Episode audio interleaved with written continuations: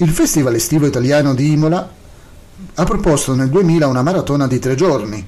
Tre protagonisti sul palco, insieme con gli Eurythmics, Piero Pelù e Monciba, anche i Prozac Plus, di cui parleremo in un nuovo episodio della storia della musica. Lo troverete su Chirazzo in PC Podcast e su Symphonic Musical Soul.